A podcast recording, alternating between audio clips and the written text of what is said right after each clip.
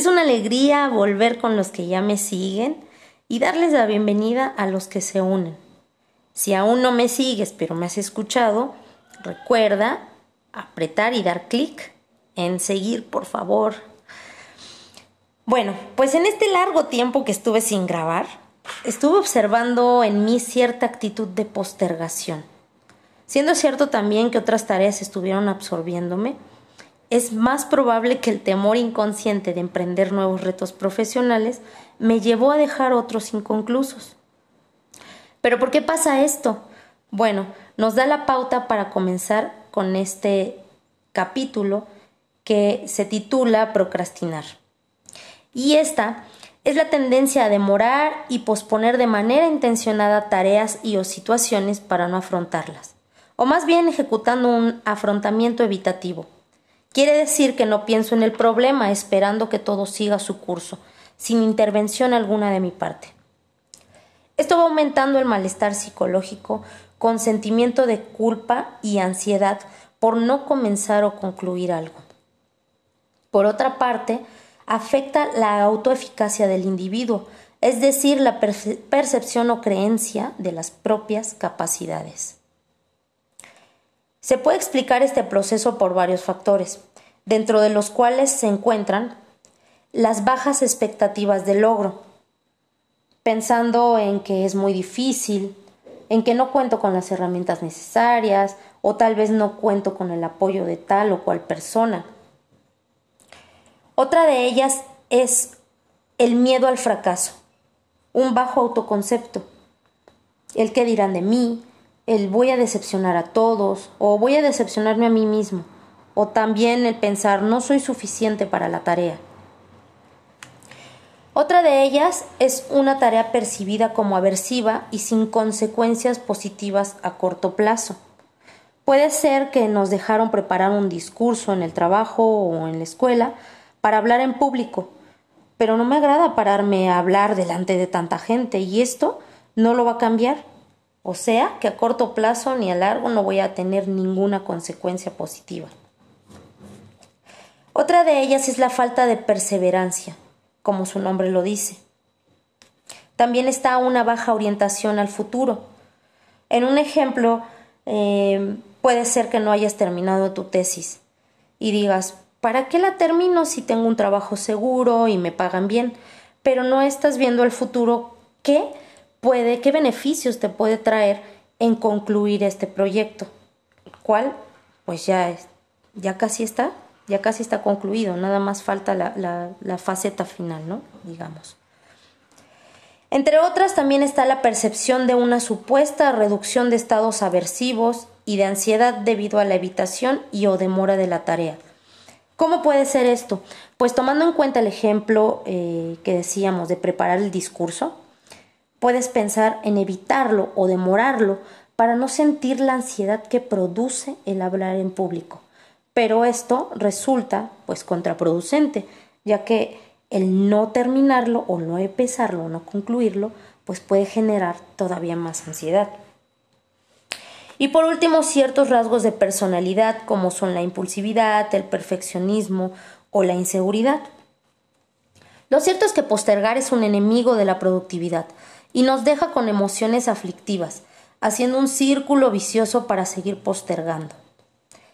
Existen varias técnicas conductuales para ayudar al individuo a dejar de procrastinar, algunas más efectivas que otras.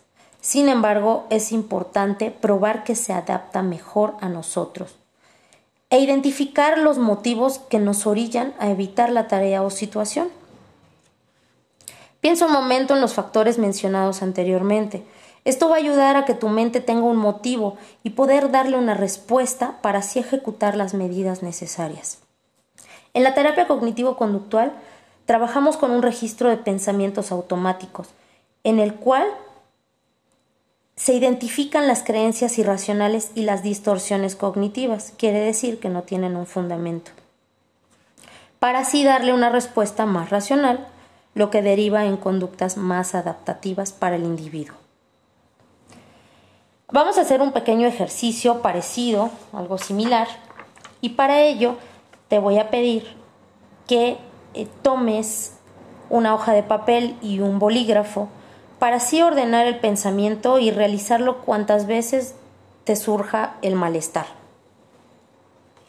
Puedes volver a escuchar este episodio para poder hacer el ejercicio. Primero ubica la tarea o situación que estás postergando. ¿Ok? Luego, las emociones que te produce pensar en iniciar dicha tarea. Puede ser que te produzca enojo, que te produzca culpa, desagrado, tristeza, etc. Y pone un porcentaje del 1 al 100 a cada emoción que te surja. Ahora, ¿qué pensamientos automáticos se generan? Es decir, lo primero que se te venga a la mente sin pensarlo es un no soy capaz, un fracasaré, no lo sé. Posterior a esto, trata de generar al menos una respuesta racional, es decir, que no sea producto de la imaginación y que no esté basado en nuestras emociones y o experiencias, sino pensamiento razonable, refutable, convergente.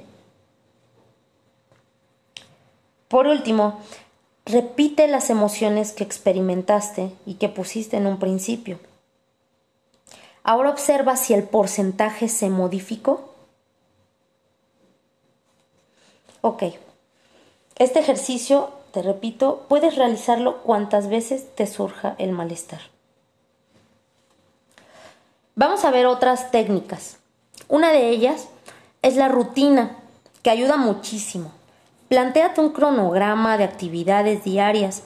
En Internet encuentras muchos, muchas plantillas. Igualmente, una agenda también trae muchos beneficios de organización y hace más difícil el procrastinar. Yo la uso y en lo personal me ha ayudado para tener orden en mis ideas. También puedes intentar una digital, incluso con alarmas programadas. Yo uso una física, pero adáptalo a ti, a tu forma, a lo que más te agrade y lo que puedas hacer más fácil. Al hacer home office se añaden distracciones. Haz pausas cuando te sientas abrumado, sal a despejar la mente y regresa a la tarea cuando ya te sientas más tranquilo. La conciencia plena es una gran herramienta y que en episodios anteriores ya hemos hablado de ella. También puedes adoptarla. Otra de ellas es ponderar tus actividades ponerlas en orden de importancia. Recuerda no saturarte de actividades, no saturar tu día. Para esto, ayúdate del cronograma que mencioné más arriba y adecúalo a tu cotidianeidad. Si no pudiste realizar una tarea marcada, no te sientas mal. Adáptala otro día que tengas más libre. Dificúltale el paso a lo fácil, es decir, Mm, si tu pretensión es comer más saludable, pues borra y desvincúlate de las aplicaciones de comida rápida. Oblígate a salir a comprar tus alimentos. Síguele, dale paso, o sea, dificultale el paso a lo fácil, porque nuestra mente siempre va a generar irse por lo más fácil. Entonces, dificúltaselo de esa manera para que te obligues a realizar tus actividades. Otra de ellas es asignar un tiempo moderado y realista para comenzar con tu tarea o actividad. No satures. No pongas tareas que a lo mejor no puedas cumplir en ese momento o pártelas, parte tus actividades. Otra de las cosas es hacerlo público. Esto te va a obligar a comprometerte no sé, públicalo en redes o díselo a, las personas que te rodean, hazlo público. Piensa en los beneficios que te traerá dicha actividad y si no se te ocurre alguna, piensa en realizarla y que cuando termines te vas a sentir más liberado. Esto va a generar dopamina y entonces va a hacer que continúes y continúes con la tarea hasta poder terminarla. Intenta poner creatividad, tu sello personal o realizar la actividad en un espacio cómodo y atractivo para ti.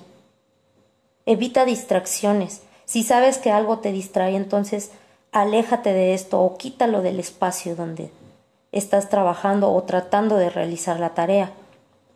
Motívate estableciendo pequeñas recompensas al finalizar el objetivo del día. Estas son varias estrategias que te pueden ayudar a dejar de procrastinar. Espero que te hayan ayudado. Y si la ansiedad y tristeza derivadas del incumplimiento de metas te sobrepasa, es importante recurrir a ayuda profesional, ya que puede haber un problema de raíz que esté afectando otras áreas. Hasta aquí, te agradezco que me hayas escuchado y espero ya no seguir procrastinando el hacer otros episodios. Seguro no, porque me sentí muy contenta de haber escrito este episodio, de haberlo grabado para ti y de que me escuches. Muchas gracias y nos vemos en el próximo capítulo.